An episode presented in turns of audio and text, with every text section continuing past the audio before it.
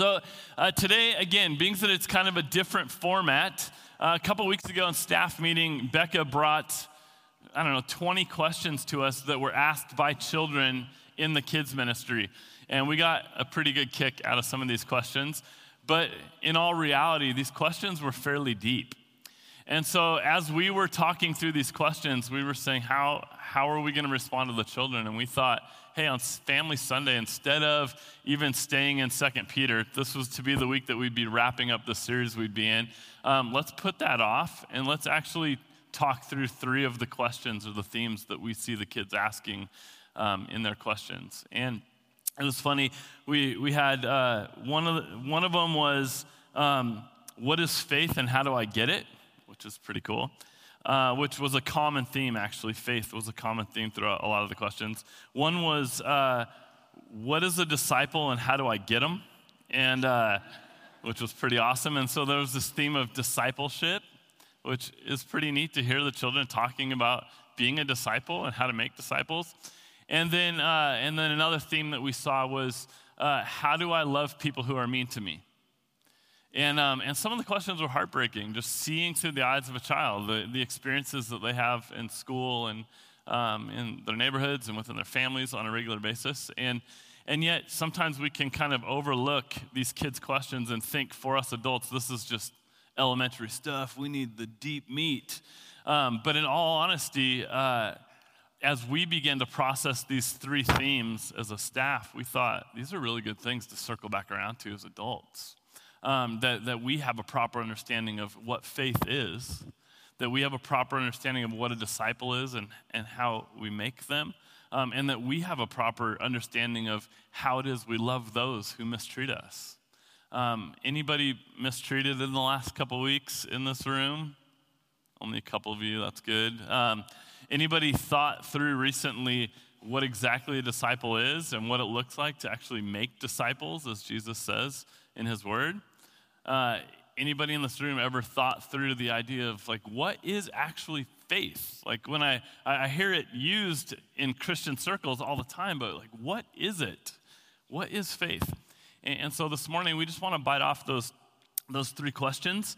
Um, and again as much as um, like heather and i are consistently amazed with the questions that our kids ask. Any of you parents kind of amazed sometimes when your kids ask these really deep questions. I remember one of our sons, when he was little, asked us, um, So I know there's Jesus, and I know there's the Holy Spirit, and I know there's God. Like, how does that all work together? And Heather and I were like, Oh, that's a really good question. uh, and, and, your kids ask you questions sometimes that um, actually cause us to dig into the Word and do some research ourselves and have better understanding as to what the answer to these are. And so this morning, there's a couple of you that I'm hoping to hit. I'm hoping that these can answer some of the questions for the kids. Like, I'm going to try to talk to kids as well as I can, even though it makes me so stinking nervous to talk to children. Um, I'm way more comfortable in front of adults. um, but also, I, I, I hope that there's adults in this room that are looking for answers to those questions and I'm hoping that there's parents in this room that are looking for answers, these, answers to these questions to educate their children as your kids ask these questions of you. And so um, let's pray, and then we'll dig in. Jesus, we thank you for this time, and we thank you for your word, God. We know that we can lean on your word to instruct us and to guide us, to be a framework for us. And even as we ask these three questions this morning, God, um, we can find the answers to it in your word. And so I pray, um, Lord, that we would not veer from just simply diving into your word and looking for answers instead of trying to conjure up answers on our own in our own opinions. Jesus, I pray that this morning you'd guide this conversation. And um, Lord, may you be exalted and honored and worshiped in this place, Jesus. I pray that we could all leave here this morning um, with a better understanding of these three things as well. In your name, amen. So, what is faith and how do we get it? Anybody ever asked that question? What is faith? So, if we're, if we're going to um, start with that question, um, I think we need to turn to the book of Hebrews, as this book probably gives one of the best definitions of faith in all of the Bible.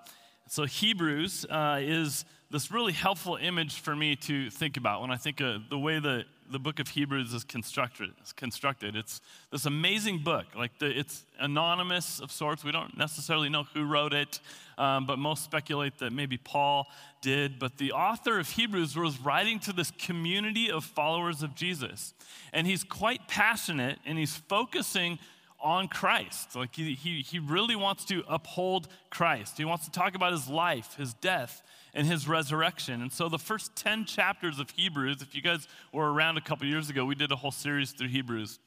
And the first 10 chapters of Hebrews is this amazing, like beautiful statement that's exalting Jesus. It's proclaiming to this church, to this congregation of people, um, like it's lifting up Jesus in front of this people, these people that have forgotten their first priority.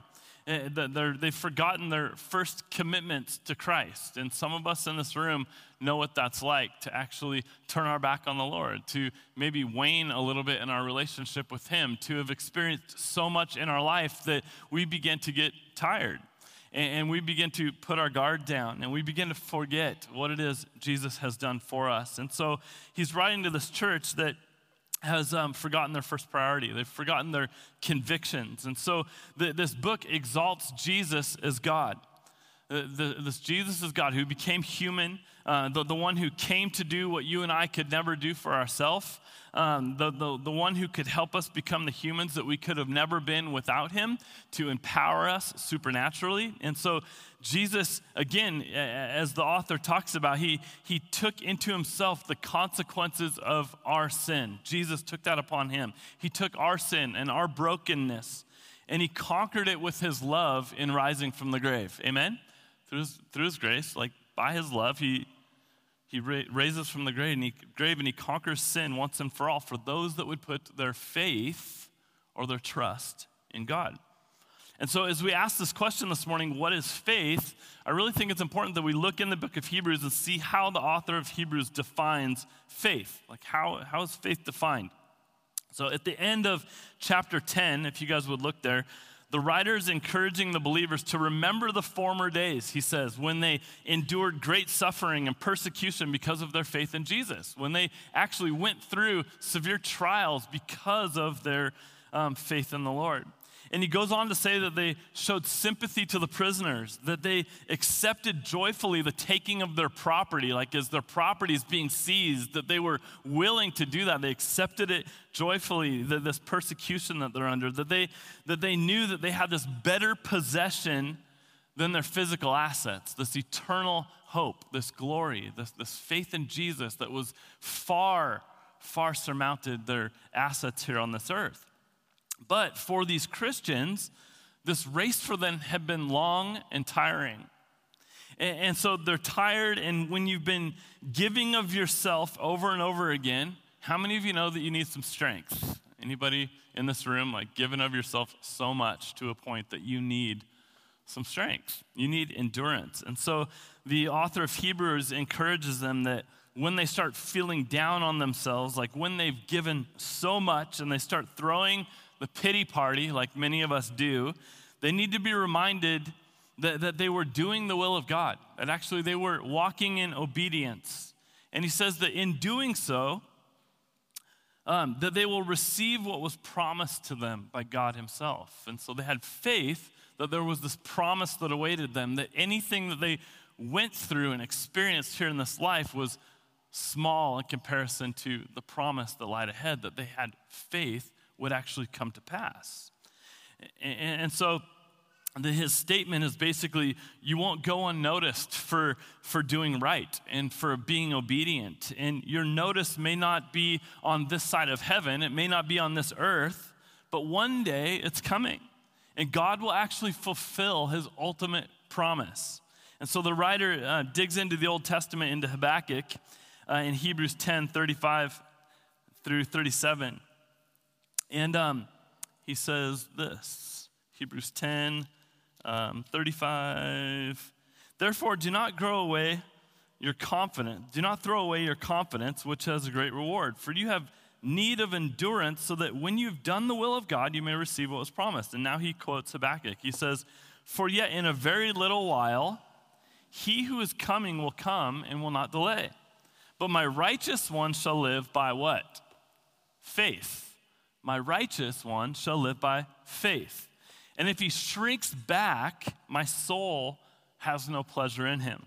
Pretty harsh statement. If he shrinks back from faith, if he loses faith, my soul has no pleasure in him. So I want to stop right there for one second. So the righteous live by what? Come on. Act like you're a charismatic church this morning. The righteous live by? Good job. All right. The kids are louder than all of you adults. The righteous live by faith. And so if we stop having faith and we shrink back, God's not pleased with us. Because there's something about faith being that which propels us forward. We continue to have faith. And so, what does this say about our faith? It, actually says that it's something that God desired to be present and active in all those who believe in Him. Faith is something that continually is present and active in us. Later in Hebrews, he says, without faith, it's impossible to please God in Hebrews 11 6. So we, we can't follow through in our obedience to God without faith. We act out of faith in obedience. And so, because at the core of faith is, the, is walking in and being led by the Lord and trusting in Him. Ephesians 2 says that we are saved by what? Grace through faith. And so it's interesting, even in Ephesians, there, that our salvation hinges on our faith. We're saved by grace through faith. And so faith is such an important thing that, that we need it to be saved. And in order to follow Jesus, then what exactly is it? So look at Hebrews 11. Um, there's this massive section of scripture here that I am just going to read a little bit of, and then I'm going to paraphrase some of it. So uh, Hebrews 11, verse 1 says, Now faith is the assurance of things hoped for, the conviction of things not seen. For by it the men of old gained approval. By faith we understand that the worlds were prepared by the word of God, so that what is seen was not made out of things which are visible. And then he goes into a bunch of verses where he starts naming off these, these champions of the faith from the Old Testament that actually walked in faith. They didn't just sit back, they actually were moved by God to act in obedience out of faith. And so here's what the author um, of Hebrews basically says of faith, much, much like James chapter 2, that it takes faith and works. That the two work in tandem together, that faith actually requires action, that faith without works is dead, as it says in James chapter 2. So it takes faith to believe uh, the, the beginning, uh, the creation of all things, because literally what we see was created from nothing. Like, talk about faith. We have to actually have faith to believe that everything that we see that was created actually was created from nothing by God Himself. And so we have to trust that that's true, even though we never actually saw it be created. Has anybody ever struggled with that before? Can't wrap my brain around that. How in the world did that happen? But here's what's so cool about this section of Hebrews um, in chapter 11 this whole chapter is about faith. It's, uh, our English word for faith often hinges on being something that happens in our head, right? Like when, when we just throw out this word faith flippantly in everyday language, if you say you believe something, then you mean that in your head you believe it, that you have faith in something. And, and so we throw this word out constantly, but in our English context, we actually think of faith as something that's just mental. Like it's just locked up here. Like I have faith, I just got to conjure up the faith. It's just like it's all in here. I'm just going to explode. I just got to have this faith. Anybody ever prayed that for that before? Like, just give me faith, Lord. I just want faith. Give me faith. And it's like we want this mind full of faith.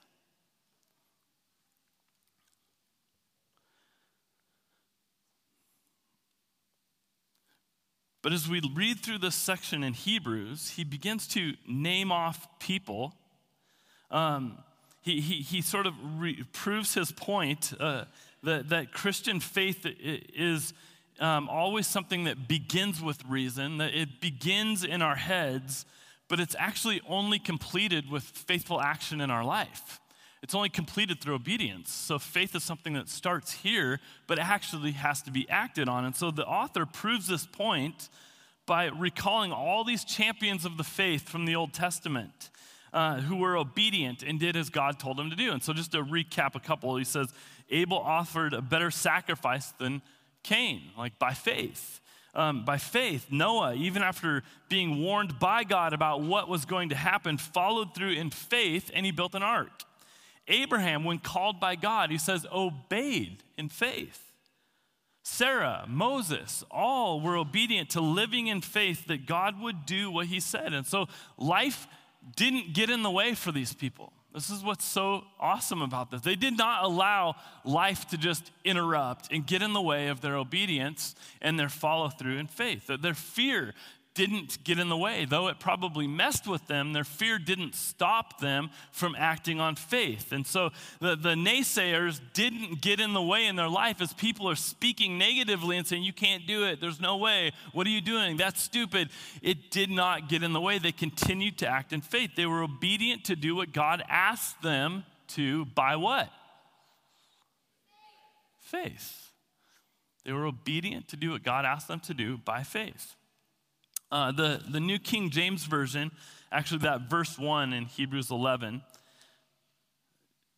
uses a couple different words. Um, in, in, my New American Standard, it says, Now faith is the assurance of things hoped for, the conviction of things not seen. Uh, in the New King James, if you guys are reading from that, it actually says that, that faith is the substance of things hoped for, the evidence of things not seen. And so these two words, substance and evidence, substance. It's that which provides the basis for trust and reliance. And then you've got evidence, which is proof. And so faith is this internal state of mind that, that we get ourselves into about something that we aren't sure of and that we hope for. So it starts mental and it's about getting yourself sure about something. How many of you guys have ever stood on the edge of a cliff to jump, getting ready to jump into water? Like a big cliff. Anybody? All right. Has anybody ever done anything that like freaked them out? Okay. At least 10% of you have done something like that. You stand on the edge of the cliff and it's a mental game, isn't it, at that point? It's all about like, you're thinking through what bat I could break my neck, my back, like I could belly flop into this water, like this could be really brutal. Or some of you are just thinking like, oh man, it could look so sick, you know, like zero splash, bro. Like I'm just gonna go into the water like a pencil, like I'm a pro diver. But you're standing on the edge of the cliff and you're thinking through what potentially could happen. And for some of us, the potential of what could happen actually causes us to walk back off the edge of the cliff, doesn't it? Some of you that are crazy, the potential of what may happen is just like, oh, I'm good. I'm just going in. But there's this point at which, with regards to faith, you stand on the edge and you start contemplating things in your mind. And you can only stay in that state for so long, right? Because at some point, what do you have to do with what it is you're conjuring up in your head? You have to make a choice. You either back away from the cliff or you jump off. At some point, either you don't let fear get the best of you and you go for it, or you back away completely, but you can't just stand on the edge of the cliff forever. I mean, how many of you know if you stood on the edge of the cliff for like weeks or months at a time, you'd go nuts? you'd become psychotic.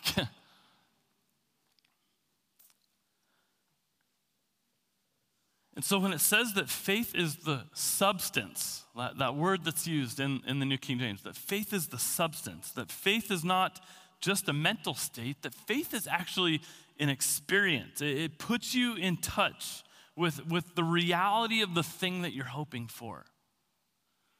It's something you have to live into. Like faith is not just a mental state you whip yourself into and then go for it. So, so when I live and I act in faith, I actually begin to taste of the substance of the reality of the thing that I'm hoping for.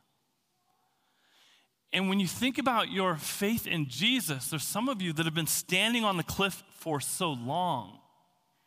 You've never even taken a jump or walked away.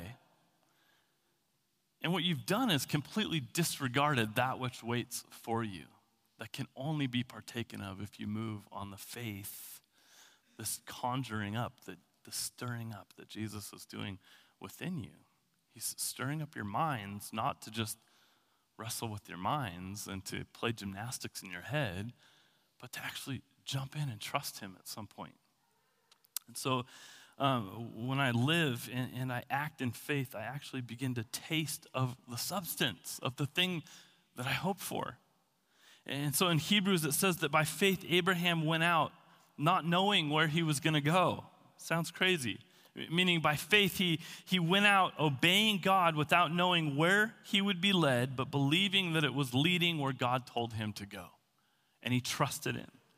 So, if you only take steps in life where you've already determined what happens when each foot's planted and each step is taken, that's not faith. And some of you are so fearful of taking the step because of the potential of what could happen. You're trying to figure it all out, and you're not going to take the step until you actually know what's going to happen when your foot hits the ground. That is not the faith that Jesus is stirring up within us.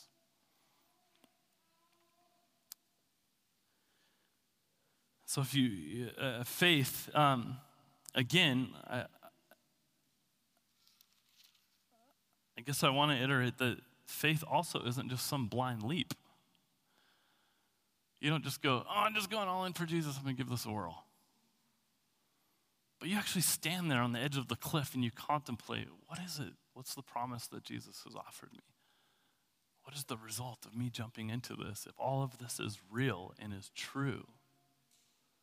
what awaits me on the other side? And you think through that, and as you jump in, you begin to partake in that. But it's not just like you get it all right then, it's like you spend your lifetime walking in obedience, experiencing the hope, the joy, the peace, like the eventual eternal home that awaits you with Christ. But you spend your life diving in and having faith.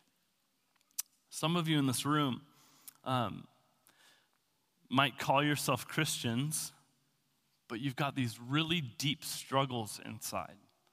These questions that you've been asking, and, and you're frustrated by Christians who keep saying things to you like, just have faith. Anybody ever frustrated with that? Right? The Christian's like, oh, brother, just take a deep breath, have faith, jump in. They're like, stop thinking about it, just go, just have faith. And for some of you that are, that are in your brain, you're, you're thinking to yourself, like, there's no way. But I would actually encourage those of you in the room this morning that are struggling, that are sifting through this, to actually begin to move towards those struggles in your life. Because you cannot stand on the edge of the cliff forever. You need to make a choice. Will you give it a shot and begin pressing into that, or will you back away? But you can't just stand on the edge forever. Um, you have tons of testimonies in Scripture that, that, that this, this faith that we talk about, the, the salvation and this hope and this joy and, and all that we get to experience, we have tons of testimony in Scripture that this is real. And you have tons of testimony in human experience, even within this room, from people that have walked this out that would say, that it's there, that it's real. And so, what does it look like for you to begin to move towards that? And what does it look like for us to actually celebrate people's questioning, to not sit back and go, just jump in, man? Stop thinking about it, just go. But to actually move with them, to walk them through questions, to pray for them, to encourage them to take this leap on this journey of growth that God has them on. Then there's another group of you in this room um, there's some of you that aren't questioning at all, and you don't have any sort of intellectual or mental doubts, but you're looking at a choice that you have to make in your life. And you know what's right if you're going to be faithful to Jesus. You know you should take the step. And everybody might think that you're crazy. Um, you might get made fun of. But the question this morning is what are you going to do? Because you, likewise, have a choice to make. Will you actually take your trust and transfer your trust and let other people come around you and, and help give you guidance? Or are you going to just keep this Jesus thing on the back burner in your life and keep circling back around to it every time that you have to when things get rough in your life. And you'll go back out and stand back on the edge of the cliff and dabble in it a little bit, but never quite jump in. And then things get better in life and you walk back off the cliff and you go do your thing and things get rough again and you walk back out to the edge of the cliff and then you question whether or not you could. What does it look like for you to jump in this morning? What does it look like? And I'll remind us all this morning that the choice is ours, that Jesus' grace is actually here to meet us in our, inag- in our inadequacy and help us do that which we could never do on our own. Amen? Um, second, uh, second question that, that was asked what is a disciple and how do we make them? This is, or how do we get them, is what they said. That sounds pretty militaristic. Uh, what's a disciple and how do we get them? We're going to we're going to wrangle some disciples this morning. Um, so, at a base level, if you guys turn with me to Matthew chapter 4, and I know we could bounce all around and find tons of references to Jesus calling out his disciples in various gospels, but I'm just going to stick in one gospel this morning Matthew. Matthew chapter 4, um, go to verse 18. We actually don't see the first reference to disciple until later, but here in um, Matthew 5:18, it says, "Now as Jesus was walking by the Sea of Galilee, he saw two brothers, Simon, who was called Peter, who we've actually been studying two books of that he wrote, and Andrew, his brother, casting a net into the sea, for they were fishermen. And he said to them, Follow me, and I will make you fishers of what? Men. Immediately they left their nets and they followed him. Going on from there, he saw two other brothers, James the son of Zebedee and John his brother, in the boat with Zebedee their father, mending their nets, and he called them. Immediately they left the boat and their father and they followed him.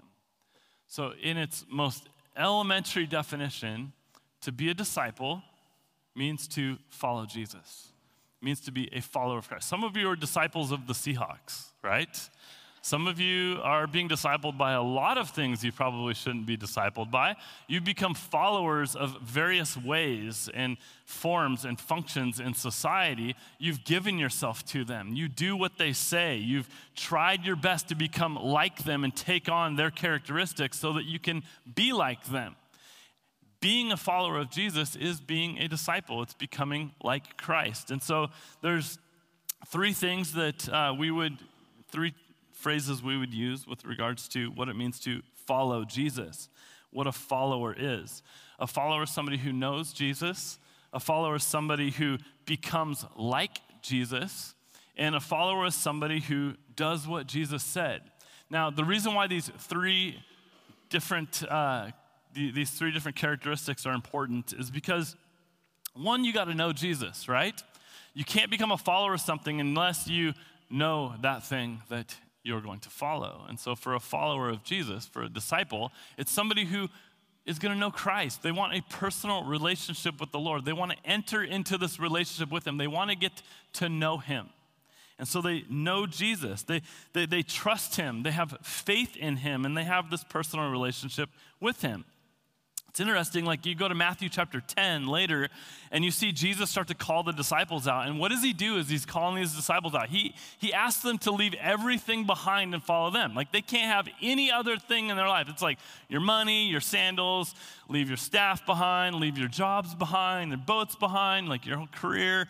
Like just follow after me. And so you see this group of men begin to drop everything on the job. They're dropping their nets and the, their careers and they're following Jesus. Why would they do that unless they believed that he was who he said he was? They knew who he was. And so they began to follow Jesus. But that was not the end of it. And so, as we talk about becoming like Jesus and as we talk about doing what Jesus did, what's wrong with a person that just does what Jesus does? Anybody ever heard the term legalism? Anybody ever grown up in a church where you've been asked to do all of the right things? those are all great, but we miss one step, which is becoming like him, because we actually have to take on the heart and the characteristics of Christ. We want our actions, the things we do that Jesus did, to come out of the same heart that led Jesus to do those things. Does that make sense? So, we want to know Jesus. We want to become like Jesus. We want to take on Jesus' heart. I mean, man, if I was just to tell you guys this morning, you're going to leave here and I want you all to go downtown and I want you all to just go love people down at the Ironman finish line. And you're like, cool, what the heck does that mean? Well, just go love them. Just go like hang out with them and just love them. Well, what does that mean? Well, in order for us to know how it is we're to love people as Jesus did, we have to actually know what was driving him. And it was the Spirit of God within Jesus that was driving him to do these things for others. He had compassion, his heart broke for them, he had mercy. He, he wanted nothing less than to see the best for others. He did not care about pumping up his Instagram account. He did not care about his followership in numbers with regards to Facebook and his notoriety. Jesus only cared about doing that which his Father asked him to do. And so for you and I, we begin to follow Jesus. We know him, we follow him. We begin to take on the heart of Christ, which, might I challenge you this morning, the only way you're going to take that on is by spending time with him and reading his word. Take on his heart, and then as you're reading through scripture, you begin to see what Jesus did and what he's challenging others to do, and you begin to look at your own life and be like, Jesus, what does it look like for me to take what it is you're doing in me and begin to move me to action in my life? So, out of the heart that you've given me, I begin to love people like you love them. It's not a legalism thing. And this is where the church has just missed the mark, man. Like, I could stand up here and tell you all the right things to go do, and all of you could go do those things without a heart that's driven to do it. You do it because Chris told you to. The worst thing possible for the church is for us to go love people in and of our own strength and our own heart. We go do that out of that which Jesus has doing, done in us. And so, um, as, as you look uh, in Matthew chapter 5, uh, we're going to come back to this Sermon on the Mount in a little bit, but go to verses um, even 19 and 20 say, Whoever then annuls one of the least of these commandments and teaches others to do the same shall be called least in the kingdom of heaven.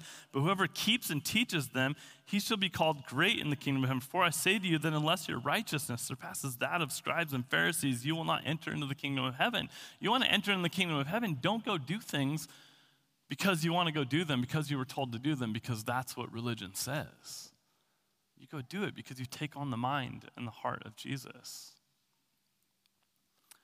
So, know Jesus, become like Jesus, do what Jesus did. And to be honest with you, when we ask the question, like, how do we make disciples? I'm going to make this so stinking easy for you. Spend time with people who love Jesus and teach them to walk in the ways of Christ. And unless you're in the Word and you know Jesus yourself, you have no business trying to lead others to be like Him. We have to know him to lead others to him so that they can be led by him. So, know Jesus, become like Jesus, do what Jesus did. the last question, and I'll make this pretty quick. Um, how do you love people who are mean to you? Anybody in here struggle with that? Maybe an office mate, maybe a spouse. Uh, how do you love your wife that's mean to you? That's what I'm going to talk about. No, I'm kidding. I'm kidding. If you notice these three questions, it was kind of interesting for us to sit back and look at the three themes that were asked in like 40 questions that were answered, that were asked, the three themes that existed in the 40 some questions that the kid, kids asked. And these were the three themes. Um, the, these themes were faith, the themes were discipleship, and the themes were love. Pretty awesome. And so if you notice, in these three things, as we sat back and we, as we were talking through these questions, we were thinking, it's so interesting how all of these things are interconnected with one another. Because even in these three questions, you actually see know, become, and do, right? Um, be, because if faith is knowing, um, and then you've got this whole idea of making disciples and becoming a disciple, which is actually becoming like Jesus. And then you've got this whole idea of doing. Like, what do you do with what he's done in you? And so, as we talk about loving people that are mean to us, look in Matthew chapter 5. And um, let's just read through the, the first 11 verses there. When Jesus saw the crowds, he went up on the mountains, and after, uh, and, and after he sat down, his disciples came to him. And this is what Jesus begins to tell these brand new disciples. He begins to teach them, and he says, Blessed are the poor in spirit, for theirs is the kingdom of heaven. Blessed are those who mourn, for they shall be comforted. Blessed are the gentle, for they shall inherit the earth. Blessed are those who hunger and thirst for righteousness, for they shall be satisfied. Blessed are the merciful, for they shall receive mercy. Blessed are the pure in heart, for they shall see God. Blessed are the peacemakers, for they shall be called sons of God. Blessed are those who have been persecuted for the sake of righteousness, for theirs is the kingdom of heaven. Verse 11 Blessed are you when people insult you, persecute you, and falsely say all kinds of evil against you because of me. Rejoice and be glad, for your reward in heaven is great. For in the same way they persecuted the prophets who were before you.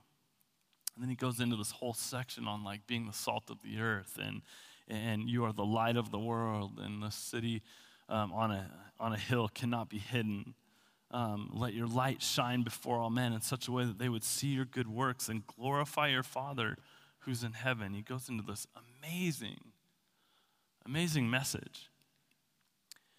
And so there's two things that I want to challenge you guys with this morning when it comes to how you love those that are mean to you. In most situations in life, when people are mean to us, what do we do? Kids, what do you do when somebody's mean to you? If somebody hits you, you do what? Hit them back. You know, uh, like in most situations in life, revenge is naturally in us. Somebody does something to us, they're going to be paid back for what it is they did to me. And so our natural instinct is to react and give them what they gave us. You hurt me, I'll hurt you. And what do we always say? Hurt people, hurt people, right? And the cycle continues on. And Jesus flipped this kingdom upside down because Jesus starts to say things like,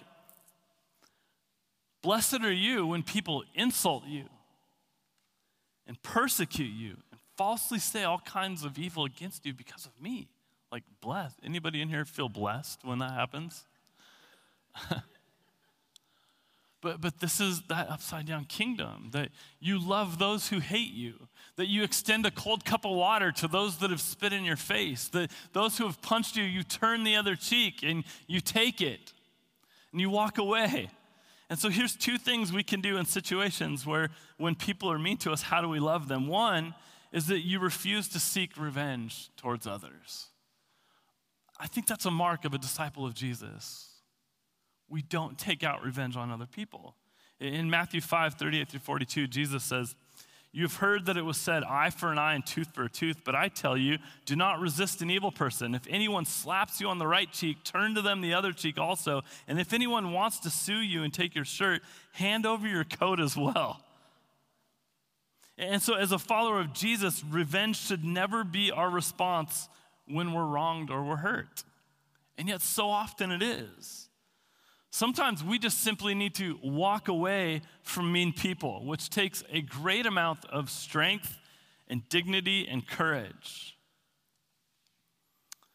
But when we fight back when we're wronged, it only continues the cycle of meanness and hatred and hurt.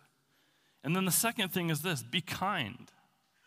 Um, kindness is not becoming a doormat and letting people walk all over you. But kindness, in the same way that we talked about faith as being something that starts in your head and begins to work its way out through your actions, kindness is the same thing. Because how many of you have ever had somebody do something to you and you immediately go, I should do something really nice to that person, I should love them. And then you just lose it and you just give it right back to them, you know? But it's like it's something that starts here that we begin to make the choice to be kind to them. And why would we do that? Because our heart is that they would see Christ in us. When Jesus goes on to talk about the city on the hill and the salt of the earth, these are all people that choose deliberately not to act as the world does, not to respond as the world does, not to react in the face of hatred the way the world does, but to actually respond out of love, to be kind to others. That God loved us first, he, and so we in turn love others. So um, I know we're we're getting late here. And so I want you guys to grab like five people around you just for the next three to four minutes. And here's what I want you guys to do I want two questions to be asked of you guys. Can you identify somebody in your life? And I want you to include the kids in this combo. Can you identify somebody in your life right now um, that you need to love? And then, second thing, and if it's the person in the group with you, then what an awesome opportunity of reconciliation this morning. Amen. And then the second thing is, how are you going to love them? And I want you to just take three minutes. Who, who's somebody that you've identified that you need to love, and how are you going to love them? You don't have to say names, you don't have to even give specifics, but talk about that person in your life and how it is you're going to be kind and love them with the love of Jesus. Amen.